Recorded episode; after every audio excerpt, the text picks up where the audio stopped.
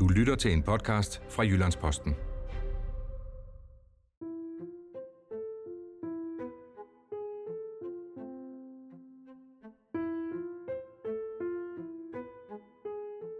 Velkommen til Jalving ser rødt. Mit navn er Michael Jalving, og jeg er blå, eller måske rettere sort. Jeg interesserer mig for det borgerlige Danmarks ved og vel, og frygter, at de borgerlige er blevet for malige, for liberale, for materialistiske og ligeglade med truslerne udefra og indefra. Jeg kalder til kamp, kamp for fædrelandet, og det skal nok blive mundret.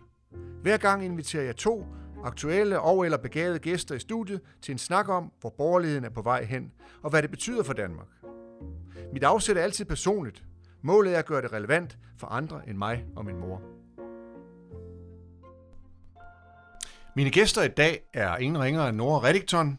Du er politisk kommentator, du har skrevet i Politikken i snart menneskealder, du har skrevet Weekendavisen og Mandag Morgen og A4 og A5 og A6 og hvad det ellers hedder, alle de her medier øh, på den socialdemokratiske side af, af midterstregen. Du har også været, været øh, særlig rådgiver for Helle thorning Schmidt fra 8 til 15, altså hele syv år.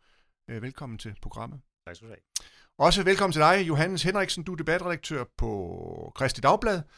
Øh, du er også lederskribent der, øh, og du er jo med, fordi du har en holdning til dagens emne, som er øh, klimapolitikken, som lader til at rydde hele fladen i øjeblikket. Klimakrisen, det her personificeret det her 15-16-årige pigebarn, som optræder her der alle vegne og formår at sætte klimaet og klimakrisen på dagsordenen på en helt ny og eksplosiv måde. Mit spørgsmål i dag, det er, hvad er det, det borgerlige svar på Greta Thunberg eller klima klimadagsordenen. Har de øh, borgerlige tabt den kamp? Er det en af grundene til, at de tabte det seneste folketingsvalg? Øh, kan de komme igen offensivt, eller kan de vende det hele på hovedet? Det vil jeg gerne have, I to gør os klogere på. Vi starter med dig, Noah, fordi du har jo gjort dig tanker om blandt andet det seneste folketingsvalg og klima, klimaets rolle i, i, i, det, i, det, i den afgørelse. Oh, pas på med at give mig ordet. Der er meget ja. øh, på spil Vi har god tid. Vi har jo, men der er ikke nogen tvivl om, hvis man går tilbage til valget, der er jo altså blev afholdt den 5. Øh, juni, så viser alle målinger, at vælgerne sagde, at det her det er klimavalg. Det var på toppen af alt det, man kalder vælgernes dagsorden. Spørger du forskerne, klimavalg, spørger du politikerne, klimavalg, kommentatorerne, klimavalg. Men der er nogle ting i det her, hvis vi lige altså, trækker vejret dybt, mm. og så mm. ruller, ruller, ruller virkeligheden op. Ja. Altså, for det første, de to partier, som danskerne samtidig mener var de grønneste, Alternativ Enhedslisten, de gik tilbage. Så det er jo ikke sådan, at fordi man havde meget grøn profil, at man ville blive båret ind af, af, af vælgerne. Og ja, det var et klimavalg. Det fyldte utrolig meget. Men jeg har altså ikke mødt nogen endnu, som kunne fortælle mig, hvad forskellen var på de radikale og SF's holdning til flyafgifter. Så vi havde et klimavalg, men uden klimapolitik. Mm-hmm. Og det synes jeg egentlig er vel der, vi står. Øh, og også vi ser, vi ser på de seneste uger. Altså, der har jo ikke været grænser for, øh, hvem der har meldt sig ind i den her 70% øh, målsætning. Hvis ja, vi spoler tiden tilbage, ja. gav mig ordet, jeg, ja, ja, jeg slipper ja. det ikke. Ja, ja, så må man jo sige, det var noget, der kom jo fra Enhedslisten og fra Alternativet. Så hopper SF på, øh, i valgkampen hopper de radikale på, og så er det jo noget af det, der bliver forhandlet ind i forståelsespapiret, som Socialdemokratiet tilslutter sig. Så vi går fra, altså, altså fra, fra 60 til 70 procent sådan mere eller mindre, uden der har været nogen folkelig debat, nogen folkelig forankring mm-hmm. og nogen folkelig forståelse mm-hmm. af, hvad det kræver. Mm-hmm. Og så har vi så inden for de seneste uger set dansk industri om, ja, omslutte det. Vi har set en pensionsbranche, som siger, okay, vi har 350 milliarder kroner, vi kan ikke få bedre for, forretning andre steder, så kan vi så godt bruge dem på at redde verden, hvilket jo er et rigtig sympatisk synspunkt. Mm-hmm. Dansk Folkeparti har slet tilsluttet sig, og de konservative har tilsluttet sig. Noget af det, der bliver rigtig spændende i den kommende folketingssamling, det er, hvad betyder det i virkelighedens mm. verden? Så for at mm. svare på de spørgsmål, klimapol- vi har haft et klimavalg uden klimapolitik, så det er helt åben.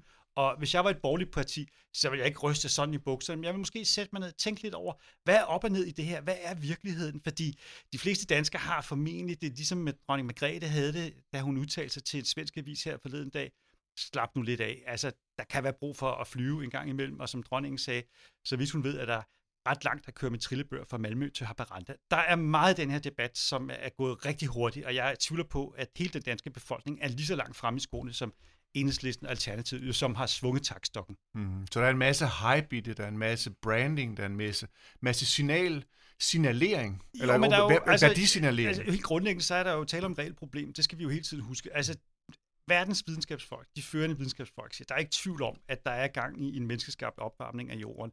Vi har ikke antal år til at gøre noget ved det, så der er et reelt problem. Det er ikke hype, at der er en global opvarmning. Der er jo også videnskabsfolk, men, men, der siger det modsatte, som siger, at det her, det er altså, ja, jeg tror, det er altså jeg tror, en med, ny religion. Altså, altså vi blev grebet af en eller anden en eller anden med, med, al respekt, med al respekt, så tror jeg at tiden er gået fra at diskutere, om der er menneskeskabt øh, klimaopvarmning. Jeg kender ikke nogen altså i de danske politiske kontekst, måske ud over nye borgerlige, som, som tvivler på det.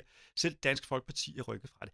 Altså, det er et faktum. Det er et paradigmatisk Så det er et politisk skifte, faktum? Det er et politisk faktum. Jeg vil så også have lov at hæve det. Det er et videnskabeligt faktum i den forstand, man overhovedet kan tale om, om videnskab. Så her er der tale om, for mig at se, altså en, en kerneopgave, der naturligvis skal løftes. Pointen er bare, der er ikke nogen, der ved, hvordan. Så selvfølgelig kan de borgerlige blande sig i den her ting. Der er ingen grund til at kaste håndklædering. Jeg er også bare nødt til at minde om, altså, Per Stig Møller var en glimrende miljøminister, Connie Hedegaard var en glimrende miljøminister. Og hvis vi skruer tiden lidt tilbage, så var det jo altså ikke tilfældigt, at Lars Løkke Rasmussen var statsminister, da der var klimakop i øh, København 2009. Det har tidligere været en borgerlig mærkesag, og selvfølgelig kan det blive det igen. Men det kræver nok lidt mere troværdighed, lidt mere forankring, at det er noget, man har mere på hjertet, end man måske har haft gennem de seneste år. Fordi andre steder, du har været inde på, at der kom noget på tværs. Altså den borgerlige øh, miljøbevidsthed har, har, har, har været der helt tilbage fra, fra altså, 80'erne, 70'erne. Den har, den har været der længere tid, den har været siden øh, Edmund Burke ja, og Hobbes, og ja, jeg synes, det, det ved du bedre, ja, end, ja. end jeg gør. Men så der er jo ikke nogen modsætning mellem at være konservativ borgerlig og så nej, gå ind for miljøet. Nej, slet ikke. Pas på, på den klode, på den forudsætning, som vi alle sammen øh, tager for givet. Men der kommer noget på tværs der i, i nullerne, øh, som måske forklarer, hvorfor at de borgerlige ryger ud af spillet. Ja, men det vi glemmer lidt, øh, fordi alting går så hurtigt i dag, mm. det er altså, at hvis vi spoler lidt tiden tilbage, øh, Nicholas Stern, den engelske økonom, fremlægger en stor rapport, mm. Stern-rapporten, mm-hmm. og mhm. det er, hvis vi ser på vælgernes dagsorden 2006-2007, mener det er, ja. så springer det helt i luften. Altså i England, der er det op på en 50-60 procent af vælgerne, der siger, klima er det allervigtigste, og det er jo lidt det samme i Danmark. Og det har en kæmpe global øh, impact, som man siger på nudansk, og Anders Fogh Rasmussen går jo fra den ene dag fra at være sort til at være mm-hmm. øh, grøn. Og det er derfor, vi får klimakoppen øh, til København. Mm-hmm. Så er der altså lige den her lille detalje. Finanskrisen 2008. Bum. Og, og yeah. bum. Og, yeah. og, og i den sammenhæng, det var en periode, jeg var ret tæt på dansk politik, som du var inde på, så arbejdede jeg for Helle thorning Schmidt fra 2008 og så frem til øh, 2015. Ja. Danmark bliver ramt meget voldsomt. Uh, vi er det OECD-land, der har det største økonomiske tilbageslag på kort tid. 5% BNP minus. Altså, det her er altså noget, der er, er mhm. næsten lige så mhm. hårdt som mhm. recessionen, den store recession, depressionen i, uh, i, i 30'erne. Og det kræver jo fuld opmærksomhed på Christiansborg.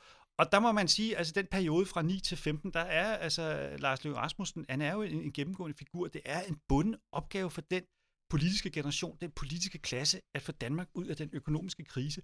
Og derfor så fylder miljø og klima ikke så meget, som det ellers havde gjort. Og det er lidt en, en detalje, vi glemmer, fordi at vi er så meget øh, her og nu.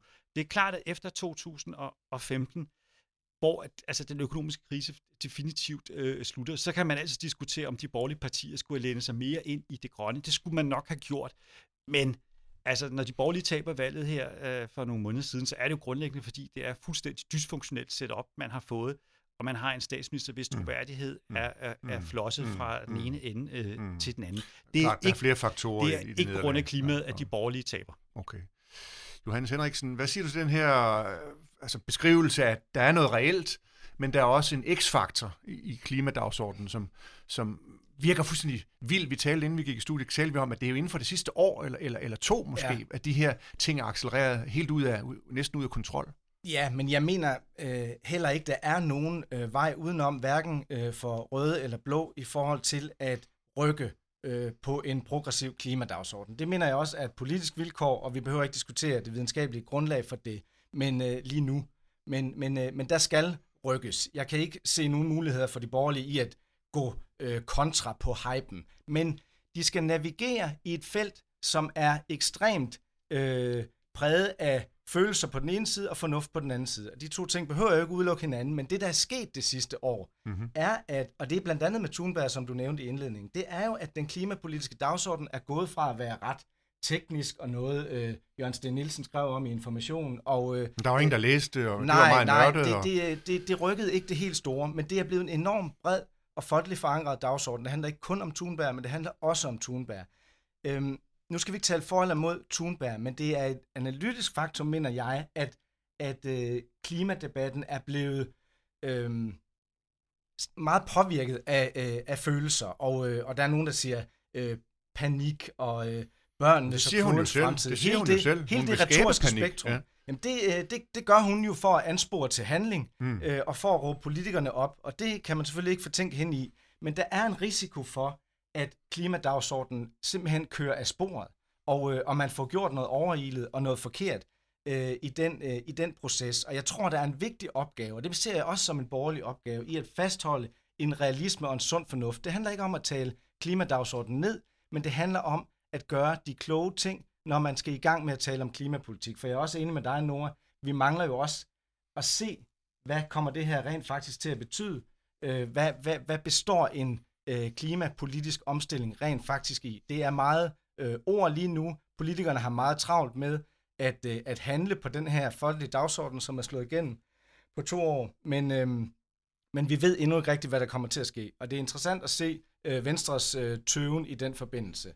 Øh, det tror jeg ikke handler så meget om, øh, Jakob Ellemann ikke er interesseret i at rykke på klimadagsordenen, men de har jo deres gode gamle problem med øh, landbruget, som øh, på en eller anden måde er nødt til at blive ramt i sådan en klimaomstilling, og, øh, og, og det er nok ikke i, øh, i Ellemanns interesse at, øh, at lægge sig ud med, øh, med, med Venstres øh, bagland og med landbruget lige efter, at de har øh, været med til at, øh, at give ham magten. Så der er et, øh, et dilemma for Venstre, øh, og det er de nødt til at navigere i, fordi de skal være med til at sætte den her dagsorden.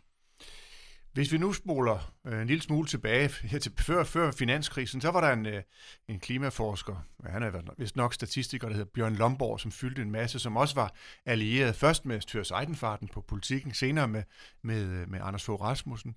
Øh, han, var, han var inde i, kan man sige, i maskinrummet på flere fronter. Han synes at være skrevet fuldstændig ud af, ud af den her debat nu. Altså når jeg hører dig, Johan, så, så efterlyser du øh, ikke et klima, en klimadebat. Hvorfor, men en klimadebat? Hvordan? Ja. Hvordan kan vi så øh, sikre miljøet? Hvordan kan vi sikre kysterne? Hvordan kan vi nedbringe ud, udledningen af CO2? Altså, vi skal tilbage til en mere nørdet tilgang. Er det, du siger? Nej, det tror jeg ikke, øh, der er meget fremtid i. Jeg, jeg, Lomborg kan jo have øh, mange øh, pointer i en... Øh, i, hvor vigtigt det er at prioritere. Øh, han taler ja. også om fornuft og ja. realisme og ja. den slags ja. ting. Ja. Så ja, i den forstand øh, kan de øh, borgerlige godt kigge den vej. Men øh, men det er heller ikke et politisk svar, for det adresserer ikke den folkelige øh, bekymring, der er, og det ønske om øh, at leve øh, bæredygtigt, og øh, øh, altså på en eller anden måde er der også noget ufolkeligt, hvis man kun bliver i tallene og i prioriteringerne. Mm. Men øh, Øh, I politik ikke netop at prioritere. Bjørn Lomborg, han siger her, han skriver i sidste uge i JP, han skriver stadigvæk læserbreve og har kronikker, mm. og han deltager i debatten, men han synes at være skrevet ud af, jeg skal man sige, af maskinrummet. Han siger, jeg skal nok nu tage nu, jeg ved, hvor farligt det er at give dig ordet. Ikke? uh, han siger, at vi har taget første verdens skyklapper på. Det her med klimaet, det betyder ikke en skid i Kina og Indien og i Afrika. Øh, der i Afrika, altså for, for største delen af jordens befolkning, der handler det om sundhed, om uddannelse, om beskæftigelse, om bekæmpelse af korruption og selvfølgelig om ernæring. Ja. Klima, det kommer langt ned på listen. Ja, ja. men altså, han, han har selvfølgelig en, øh, en pointe, og det går simpelthen ikke i, i panik og skam i vestlig sammenhæng at gøre vækst og teknologi suspekt i sig selv. Altså, øh, vi havde en forside forleden på Christi Dagblad om, hvor mange børn, der er løftet ud af fattigdom mhm. øh, i de senere år. Det, øh, øh, altså, løsninger øh, bliver skabt af øh, vækst og af teknologisk vækst, og uden den, øh, så, så er vi altså øh, virkelig på den. Øh, jeg tror også, at hvis, hvis Vesten bare lægger sig ned i, øh, i, i skam og irrationelle følelser, så, øh, så rykker øh, Kina og alle mulige andre altså udenom. Så, øh, så er vi på den. Nord, så, skam er ikke nogen løsning. Øh, nej, det tror jeg da heller ikke, der er nogen ud over Greta Thunberg, altså en meget lille kreds af mennesker, som... Mm. Øh, som det er hendes mor og far, sådan noget. Ja, ja, ja, ja, men lad, lad det nu være. Ja. Altså, det er relativt øh, uinteressant. Bare lige for at slutte Bjørn Lomborg af. Altså, Bjørn Lomborgs problem er jo hans troværdighed. Altså, han, han, han blev jo øh, globalt meget øh, anerkendt, ja. øh, i hvert fald synlig, øh, for det her med at sige, at han tvivlede på den globale opvarmning. Altså, det var ligesom hans adgangsbillet. Og så man sige, det der står tilbage, det er det her med, hvor kan man gøre mest godt, sådan plejer Lomborg at udtrykke sig, hvor kan man gøre mest godt for penge. Ja, og det er en relativt banal position, altså at man skal tænke sig om, hvordan man bruger pengene. Mm. Så altså, jeg opfatter ham ikke som specielt interessant, og hvis jeg var det borgerlige Danmark, så ville jeg ikke gå tilbage til Lomborg. Han har været der, han har gjort øh, nytte, Øh, nu skal jeg passe på med at putte nogle adjektiver på ordet øh, nyttig her, men hans øh, tid er for mig at se udspillet i hvert fald i, som en, en, en inspirator. Også selvom han beskriver den globale situation. Altså vi plejer at efterspørge globale løsninger, globale okay. udsyn, globale perspektiver. Det er lige præcis det, han giver. At han siger, at vi er fanget i sådan en overklasse diskussion om, men, men, om ikke at flyve med flyvemaskiner, eller jamen, spise noget lom, vegansk, eller jamen, kørende prutter og pisse lort. Lomborg har jo selvfølgelig en, en pointe. Det der jo er hans øh, problem, det er, at man kan reducere al form for klimahandling til en absurditet, fordi at alting vil kunne i princippet gøre dem bedre gavn, større, altså gøre dem mere godt andre steder, end. andre steder ja. øh, i verden. Og det er, jo sådan, det er jo sådan en grundvilkår. Og der må man bare sige, hvis du er politiker, borgerlig politiker, så er det en uholdbar position. Og derfor er, er der meget få. Der. Hvorfor? Fordi at øh, danskerne faktisk er optaget af klima, fordi der også er den her klimakrejler-tænkning, mm-hmm. altså at det kan betale sig, at vi kan se vores vindmøller, vi kan se, at Danmark er en grøn vindernation, der er arbejdspladser i det, alt det her. Så hvis jeg var borgerlig politiker, det er jeg jo så ikke, jeg er politisk analytiker, mm. politisk kommentator mm. på politikken og, og, og på TV2 og alle ja. mulige andre steder, ja. så vil jeg ikke gå Lomborgs vej. Nej. Det, der er udfordringen for mig at se for de borgerlige, det er, at der ikke er nogen funktionel arbejdsdeling. Og det synes jeg er meget tydeligt, når Hvad øh, dansk... du på? Jamen, det, at for en, en politisk blok skal kunne hænge sammen, så er det jo nødvendigt, at man ikke mener det samme alle sammen. Mm. Og jeg synes, det er tankevækkende, at øh, Dansk Folkepartis reaktion på valget med alt det her klimatosset udbrud af det ene og det andet, det er, at man virkelig tror, at grunden til, at Dansk Folkeparti gik tilbage, det var, at man ikke havde en grøn profil. Mm. Altså, det er for mig at se måske det allerbedste eksempel på, at Dansk Folkeparti ikke har forstået omfanget af den krise, man blev kastet ud. Der er altså ikke mange danskere, som ikke stemte på Dansk Folkeparti, fordi Dansk Folkeparti ikke havde en grøn politik. Mm. Det har også resulteret i, at Morten Messerschmidt har lavet et klimapolitisk øh, papir, som øh, på papiret er meget ambitiøs, men tilslutter sig 70% målsætning. Mm. Men hvis man læser det, så er det hele nedenunder et spørgsmål om, at man skal udvikle noget øh, øh teknologi. Så man, man forvirrer billedet. Hvis man skulle ligesom designe borgerlig øh, klimapolitik, i forhold til at, at lave en, en vinderkoalition. Mm. Så vil jeg være Dansk Folkeparti. Jeg vil kigge til Finland, sandfindingerne, som har haft den her med, at vi skal være gode, men vi skal ikke være tosse gode. Altså lidt af, af, af Bjørn Lomborg. Mm. Det vil give enormt god mening for Dansk Folkeparti og for det borgerlige Danmark, hvis der bare er et stort parti, der siger, jamen det er fint alt det der, men altså det kan jo ikke være rigtigt, man skal skamme sig over øh, at købe oksekød. Det hold nu op. Selvfølgelig skal der være mulighed for at flyve. Og det er fint med jer i byen, der siger, at vi skal skære ned på bilerne, men hvordan skal vi så komme rundt ude på landet, hvor vi ikke har fine cityringer, metrostationer og det ene og det andet? Mm. Men der er ikke den funktionalitet. Der er ikke den arbejdsdeling. Hvorfor siger de ikke det? det burde, deres, deres snusfornuft burde jo virke. Altså, Jamen, den, er, den ligger lige til højre ben. Det er jo fordi, der er hverken snus eller fornuft tilbage i Dansk Folkeparti. Dansk Folkeparti er et parti, som er kastet ud i en eksistentiel krise. Det er det største parti, altså, tilbageslag ved et valg altså i nyere dansk politisk historie. Man går over 12 procent point tilbage. Og man må bare sige, at de har håndteret det her helt katastrofalt. Der er ikke blevet taget ansvar om, om, omkring det. Mm. Og så har man så handlet i panik, og det er tydeligt, at Christian Tusinddal, han har svært ved at håndtere Morten Messersmith. Det er ikke et rationelt sted at gå hen for Dansk Folkeparti. Men det må man jo selv om. Mm. Altså, hvis jeg var, men pointen er, at hvis jeg var borgerlig analytiker, borgerlig strateg, så ville jeg ønske, at der kunne komme en funktionalitet. Dansk Folkeparti tiltog sig den lidt klimaskeptiske øh, position. Man anerkender præmissen om, at der skal ske noget, men vi skal være gode, men ikke tosse gode. Det vil give meget større plads for Venstre og de konservative til at gå konstruktivt ind i nogle af de løsninger, der, der står til at blive foldet. Lige nu, ja, så er det bare hat og briller og total forvirring. Og så er det så, at det sidder dybt i vælgerne, at det der med det grønne, er nok noget, de røde er mere optaget af, fordi sådan har De det var altså, der først. Ja, de var der I først. tid var de der jo, først. de var der jo, altså nu havde vi så Burger Hops, øh, mm. Hops er nok ikke så Nej. meget, men, men, men, men, men ja. Burger og andre ja. gode ja. Øh, ja. borgerlige historisk har været optaget ja. af det her, Per Stig Møller. Man må bare sige, at i en dansk politisk sammenhæng, så er det der med det grønne, det er noget, man historisk forbinder med, med miljøbevægelserne, med anti-atomkraftbevægelsen, de, altså de røde i 70'erne. Og mm. det har siddet der. Altså, det har siddet der, de borgerlige havde det meget svært med det, øh, og man prøvede jo så at gøre det her ret helhjertet forsøg øh, under Anders Fogh Rasmussen i forhold til at tilbageråbe den øh, dagsorden. Det lykkedes så ikke. Men så længe det er så diffust, og der ikke er den her arbejdsdeling øh, hos de blå, ja, så er det mest naturligt, at man siger, okay, så er de røde nok lidt mere grønne. Men det er ikke noget, der stikker så dybt. Johannes Henriksen, øh, er, er klimabevægelsen, øh, som, som Nora beskriver den her, er den sådan en slags ny fredsbevægelse, eller øh, march mod atomkraft? Kan man drage en historisk parallel? Altså, øh, der, der, der er de her skolestrækker, og det breder sig lidt som ringe i vandet. Jeg tror i hvert fald, det er kommet for at blive. Det kan godt være, at uh, Thunberg bliver skiftet ud på et tidspunkt, men, uh, men klimabevægelsen også som et generationsanlæggende, fordi det ser vi sådan set også i alle lande, at det er en, uh, en dagsorden, der er meget stærk uh, blandt uh, unge.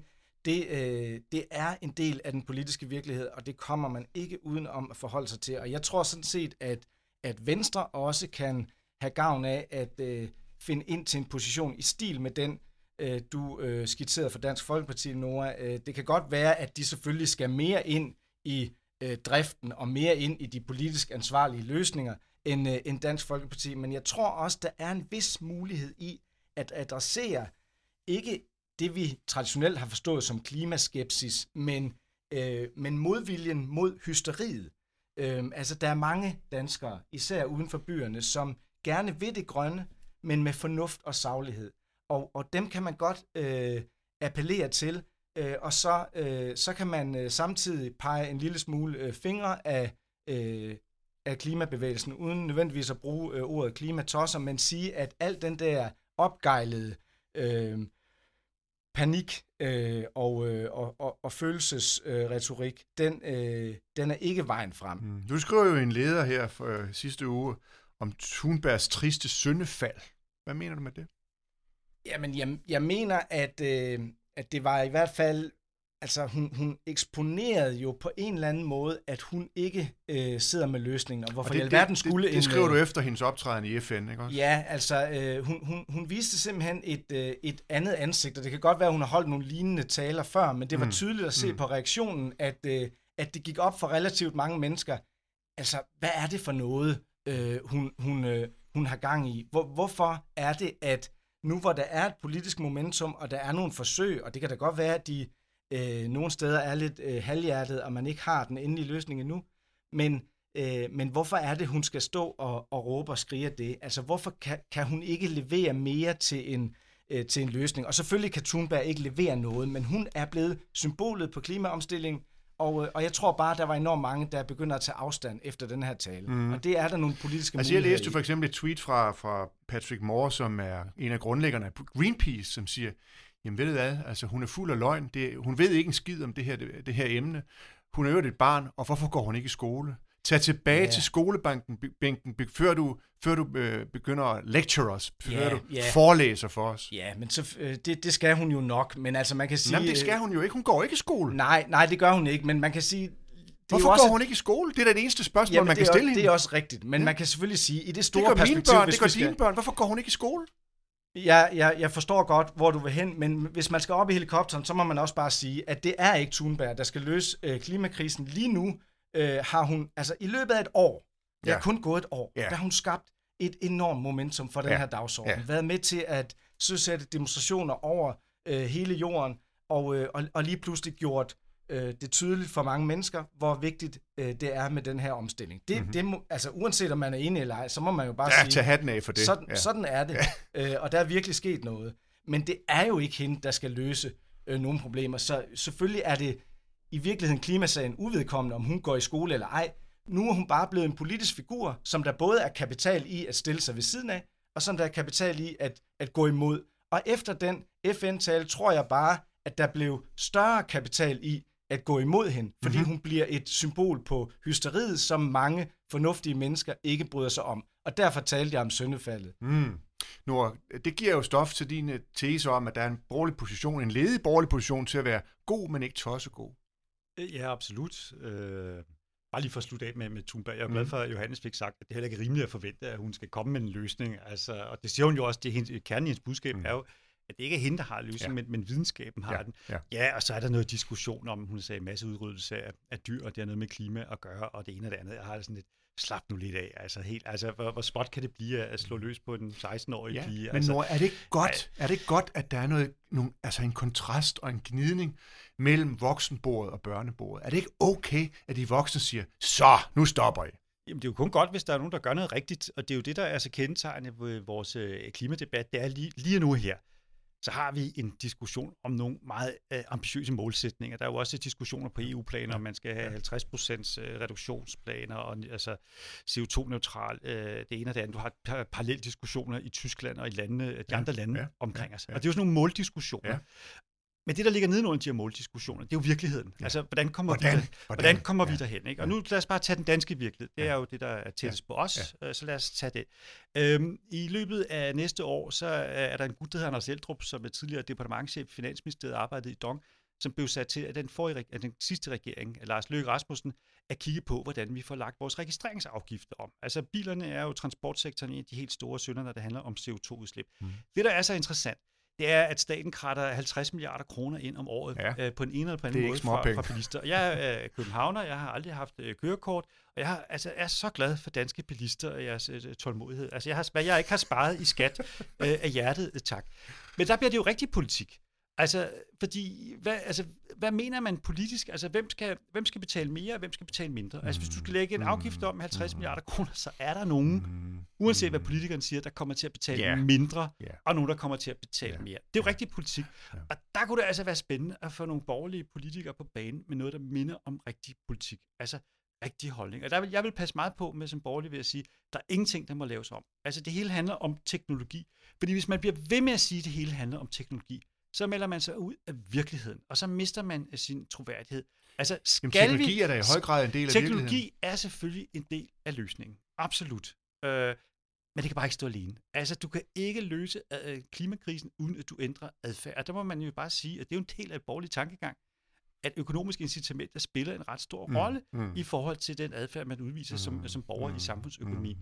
Og der er man altså nødt til som, som borgerlig politiker at komme øh, længere frem på banen. Vi har set lidt en parallel diskussion i forhold til cigaretpriser, øh, som jo har været helt øh, hysterisk, øh, mm. og den måde, som Liberal Alliance insisterede på, at man ikke måtte hæve det, fordi der ikke er nogen skatter, der måtte, øh, måtte hæves. Mm. Mm. Selvom man ved, at det har ikke ekstremt negative konsekvenser for folkesundheden af de Ja, unge, ja. at man har så relativt lave øh, cigaretpriser, som man har haft i Danmark. Og der må lave bare- og lave, det kan så diskuteres. Nå jo, altså- men det, hvis du international sammenligning i forhold til købekraft, så ligger Danmark, og det er helt, øh, altså Mm. mm. det kan slet ikke diskuteres, der ligger Danmark i den lave ende. Det er klart, at 42 kroner nominelt er et stort beløb. Man kigger på købekraft og så videre. Mm, Mm. Så ligger Danmark i den lave ende, og prisen er faktisk øh, faldet over tid.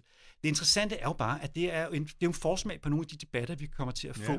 omkring klima. Mm. At hvis du vil ændre adfærd, ja, så er du nødt til at kigge på nogle af de økonomiske ting. Altså det handler om flyafgifter, det handler om, om biler, det handler også om, om landbrug.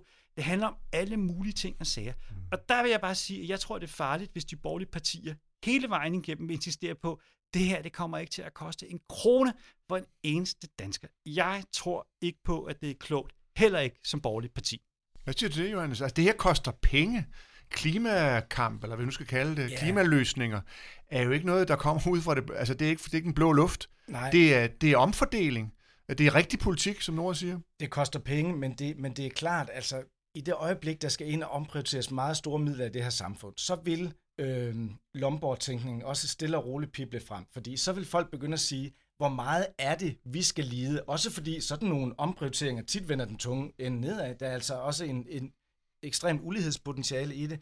Men man vil sige, hvor, hvor meget skal de i forvejen svage lide? Hvor meget skal vi her i Danmark øh, lide og lave, lave, lave vores liv om øh, for en, en omstilling, der måske savligt set ikke batter ret meget i det store billede. Men der, hvor det så alligevel batter, og det er den politiske virkelighed, som jeg anerkender, det er, Danmark går forrest. Vi siger 70 procent, det er der ikke nogen andre, der siger.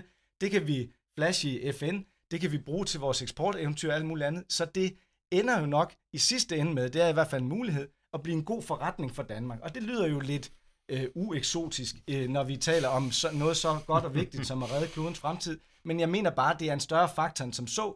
Også når man ser, at øh, øh, Socialdemokratiet rykker, øh, når Venstre er ved, at altså, det er også ved at gå op for Venstre, når pensionskasserne kommer på banen med mange milliarder, når DI øh, og konservative er klar. Der er penge i det her. Øh, det er en enorm øh, mulighed for Danmark at være øh, forrest øh, på det her felt. Det, men det synes jeg sådan set grundlæggende, der er sund fornuft i. Jeg synes ikke, vi skal være øh, ked af at tjene penge på den omstilling. Men det er lidt der, rationalet ligger, for den, øh, måske kan vi så vise vejen, men jeg tror ikke, vi skal regne med, at, øh, at øh, Indien og Brasilien så retter ind efter en, øh, efter en dansk, øh, øh, efter dansk Nå, for det er jo næste billede, altså det er jo næste skridt, kan man sige. Det er den globale historie. Vi taler meget i en dansk kontekst her, ikke? Altså, vi kan være nok så, så heldige og dygtige, og, og måske endda som krejler, virke så fungerer godt som krejlere. Men hvad med inder, inderne, og hvad med kineserne? Hvad, hvad, hvad er det for et spil, de har gang i? Nå, men der, siger, der må man jo sige, der er jo en indbygget øh, selvmodsigelse i den borgerlige øh, position, fordi du har den her meget stærke nationalkonservative strømning. Men hvis forudsætningen for at løse klimakrisen er stærke internationale samarbejde og også en eller anden form for suverænitetsafgivelse, ja, så risikerer du som borgerlig at stå i en umuligheds, øh, umulighedsposition, øh, hvor du på den ene side siger, at klima er enormt vigtigt, vi skal gøre, hvad vi kan her, men ikke mere Øh, Vi skal selvfølgelig ikke altså, løse alle verdens problemer, det kan vi ikke, det skal vi gøre i fællesskab, men så, så siger du så den, med den anden hånd, ah, det der med, at vi skal løse tingene i fællesskab, det vil vi ikke, fordi vi har vores nationale øh, suverænitet. Og det er jo, altså, det er jo en gennemgående, jeg nær sagt, filosofisk problemstilling mm. for de borgerlige, fordi man klynger sig så meget op til det her begreb om nationalstaten og altså suverænitetsbegrebet, Mm. som jo er Mm. et, et, et, et begreb, man er meget bange for at ligesom at, at pusle lidt af på at se, hvad er suverænitet i en moderne kontekst. Og det er jo bare en iboende problemstilling øh, for det borgerlige Danmark. Så kan man jo så glæde sig over, at, at det ikke er den slags debatter, som, som præger det borgerlige som borgerlige, fordi altså, stikker den filosofiske dybde heller ikke øh, dybere. Men det var noget af det, som man øh, bør være optaget af, at finde nogle øh, filosofiske positioner, der forbinder det der på en anden måde øh, end i dag.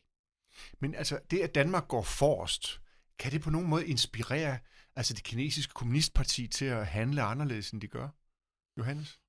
Jeg tror, altså nu har Kina jo gang i en hel masse øh, på den grønne omstilling, fordi det er de simpelthen nødt til. Ellers så... Øh, har de brasser, det? Ja, altså, altså noget el de fyrer og også øh, med en masse kul øh, for at øh, levere energi til 500 millioner, der er løftet ud af fattigdom. Ja. Så de gør alt muligt, der strider i alle mulige retninger. Ja. Øh, men øh, de handler, øh, når alt kommer til alt, øh, først og sidst i egen øh, interesse. Og det, øh, og det er den national øh, statslige virkelighed, som, øh, som jeg et eller andet sted også tror, vi øh, må, må indstille os på. Øh, selvfølgelig er der øh, masser af internationalt samarbejde på klimadagsordenen, men når der sker noget i Danmark lige nu, så er det jo også på grund af en, altså det er inden for en nationalstatslig ramme. Det er danske pensionskasser, og det er DI, og det er de danske partier, der er enige om en konsensus, og, øh, og, og der sker der virkelig noget. Det er jo, det er jo egentlig ikke øh, Paris-aftalen og hvad der ellers er, er, er indgået af, af ting og sager. Så jeg tror også, den nationalstatslige øh, virkelighed øh, er kommet for at blive, øh, som jeg ser det, og, øh, og det behøver ikke øh, være en, en øh, modspiller. Jeg tror, vi kan inspirere nogle lande i, i en vestlig sammenhæng, og jeg tror, øh, jeg tror ikke meget på, at, øh, at Kina gør andet, end hvad der, hvad der passer, øh, passer dem. En replik til det? Nå, men uh, Peter Birk Sørensen, uh, tidligere økonomisk overvismand, som jo også var formand for det her uh, berømte klimaråd, mm. som der er nogen, der mener skal løse alle vores uh, mm. problemer. Han havde en meget vigtig pointe for måneder siden i, uh, i politikken, hvor han skrev, at det, der, hvor Danmark for alvor kan bidrage til at løse klimakrisen, det er med udvikling af teknologi. Mm. Altså, at, at, at, det der med at udvikle teknologi, det kommer ikke af sig selv. Det kommer, fordi vi regulatorisk beslutter os for at Investeringer. Flytte, politiske, flyttes, ja, men, offentlige investeringer. Jamen ikke bare investeringer, regulatoriske mm. øh, bestemmelser. Eksempelvis en af grundene til, at Danmark er, er faktisk er øh, i front, når det handler om, om klima, det er fordi, at vi meget, altså i, øh, i tidligt har besluttet os for, at vi vil være enormt energieffektive. Mm. Altså i forhold til, hvor meget, øh, altså, meget vi får ud af vores øh, energi. Ja. Og det er jo et, et, et udtryk for politiske beslutninger ja. omkring, at man skal gå den vej. Og det er jo det samme, altså eksempelvis med, med vores øh, transportsektor. Altså hvis du kan flytte Danmark fra, at øh, vi er først og fremmest, altså det er jo fossildrevede øh, biler, vi har på gaden til 2030, at det er fossilfri hybridbiler, elbiler etc., som er øh, på vores gade, så vil du jo tvinge en masse teknologi frem. Ikke bare altså med batterier og den slags ting, men altså hvordan organiserer man det her? Hvordan får man sat ladestationer op? Alle de der ting. Men det kræver beslutning, og det kræver omprioritering i samfundet. Det kommer ikke ud af nogle målsætninger. Det kræver, at der bliver sat handling bag ordene. Ja et spadestik dybere. Uh, de her, tiden går jo, når man har det sjovt. Tiden går stærkt, når man har det sjovt. Uh, vi, jeg vil meget gerne have, at vi kan runde af med en lille, lille runde om, hvor meget øh, er der overhovedet et klassespørgsmål i, i hele klimakampen. Altså sådan som jeg oplever det, så er det noget, der er drevet af en overklasse. Det er noget, der er drevet af mennesker, som i forvejen, øh, som du, nu, kan cykle rundt i en dejlig by. Det er noget, der er drevet af mennesker, som ikke øh, har langt til arbejde. Det er noget, der er drevet af folk, som har tid til at bekymre sig om de her ting. Det vil sige, at det er, altså klimakampen i høj grad er et overklasse synspunkt. Er det noget, I er enige i? Johannes? Jeg mener, der er et, et klasseperspektiv, man skal være meget opmærksom på. Ikke sådan forstået, at det kun er øh, folk med en akademisk uddannelse, der drøner rundt i øh, cityringen, øh, der, øh, der vil en klimaprogressiv dagsorden. Men, øh, men den er en øh, øh større virkelighed blandt øh, unge med øh, øh, uddannelse, og, øh, øh og og vi så jo altså også, altså de, de, de gule veste har vi, har vi måske lige glemt i den danske nyhedsstrøm de sidste tre uger, men, ja. men det er et meget uh, tydeligt eksempel på... I Frankrig, mener du? Ja, ja. at en forholdsvis uh, simpel uh, afgiftsændring uh, på benzin uh, fik, fik nogle ting til at eksplodere. Og mm. det er der alle mulige uh, mekanismer i, men det er i hvert fald en påmindelse om, at uh, klimaomstillingen, hvis den skal gå stærkt, meget let kan komme til at ramme, uh, ramme skævt og, øh, og måske i for høj grad tage udgangspunkt i en, øh, øh, i en privilegeret klasses øh, virkelighed og ramme øh, andre øh, tungere. Det er tankevækkende, at øh, på en eller anden måde kommer vi uden om øh, at, at genere øh, øh vores bekvemmeligheder med flyrejser øh, rundt omkring, men, men vi er øh, vi, vi i forhold, jeg ved godt, der bliver talt meget om fly, men det er jo ikke blevet så dyrt, at, øh, at du og jeg ikke kan tage til New York i morgen, men, øh, men, men vi på en eller anden måde ikke altså vi vil gerne snakke om at lægge nogle afgifter på oksekød, men det er bare vores øh, flyrejser til Mallorca ikke bliver ret meget dyre. Der er noget hyggeleri der, som jeg også mener, at øh, øh, borgerlige og for den sags skyld andre partier kan, kan adressere. Det er ikke et argument imod klimahandling, men det er et argument for den rette. Nu er der klassekamp i det her. Jamen prøv at høre, Jalving, der er jo klassekamp i alting. Altså, det, det er sådan, jeg synes, det er sådan et underligt spørgsmål, fordi, og hvad så? Og hvad så? Altså, der er klassekamp. Nej, men nu taler jeg, nu skal ja, du mig ja, også uforsigtigt ja, og, ja, give mordet. Ja. Altså, der er jo også klassekamp i, at øh, du skal øge bevillingen til sundhedsvæsenet. Øh, dem, der får relativt mest ud af det, øh, altså, der er, kan man sige, fællesskabet. Øh, der er klassekamp i at øge bevillingerne til vores øh, folkeskoler. Når jeg hører dig trække ordet øh, klassekamp, så er det lidt sådan en, haha, det er lidt sådan en, så behøver vi ikke at gøre noget, og det er jo også bare de der københavnersnuder, det er jo også dem, der tog fejl med udlændingepolitikken, og det er dem, der subsidierer det kongelige teater med lige helt skandaløst. Lige præcis. Ja. Lige præcis. Ja. Og det, jeg synes, det er lidt den her klimakamp. Jeg synes, den er lidt for alvorlig til at trække de der politiske Og det er udlændingepolitikken, ikke? Jamen, alting er, er alvorligt, og jeg, jeg er meget modstander af at trække tingene op øh, på den måde. Jeg synes, det er en, en gammeldags måde at, at sætte øh, diskussionen op på. Jamen, Johannes har en meget vigtig pointe omkring, at det her er noget, som de unge er optaget af, og som øh, Sali Niels Helve Petersen, han sagde, at de unge har det med at vinde generationskampen. Så jeg tror også, de kommer til at, at vinde den her. Det der med at gøre det til et klassespørgsmål, det er jo præcis det, man siger, når man ikke ønsker, at der skal ske noget som helst, fordi så når du bruger det, så er det status quo-argumentet. Når jeg bruger det, så er det for at gøre os klogere på, hvad det, også hvad det kunne være drevet af. Tusind tak, fordi I kom ind. Nora Reddington, tak for din øh, tid og indspark. Tak til dig også, Johannes øh, Henriksen fra Christi Dagblad. Jeg håber at vende tilbage med en ny runde næste uge. Tak for i dag. Således faldt ordene i denne udgave Jalving ser rødt. Mit navn er Michael Jalving, og jeg ser rødt fra morgen til aften, og derfor inviterer jeg gæster i studiet for at finde ud af, om der også er grund til det. Vi taler om politik, vi taler om moral, vi taler om det borgerlige Danmark, eller hvad der egentlig er tilbage af det. Lyt med næste gang. Du finder podcasten på Jyllandsposten.dk's podcast-sektion, i iTunes, Spotify, eller hvor du ellers plejer at lytte til podcasts.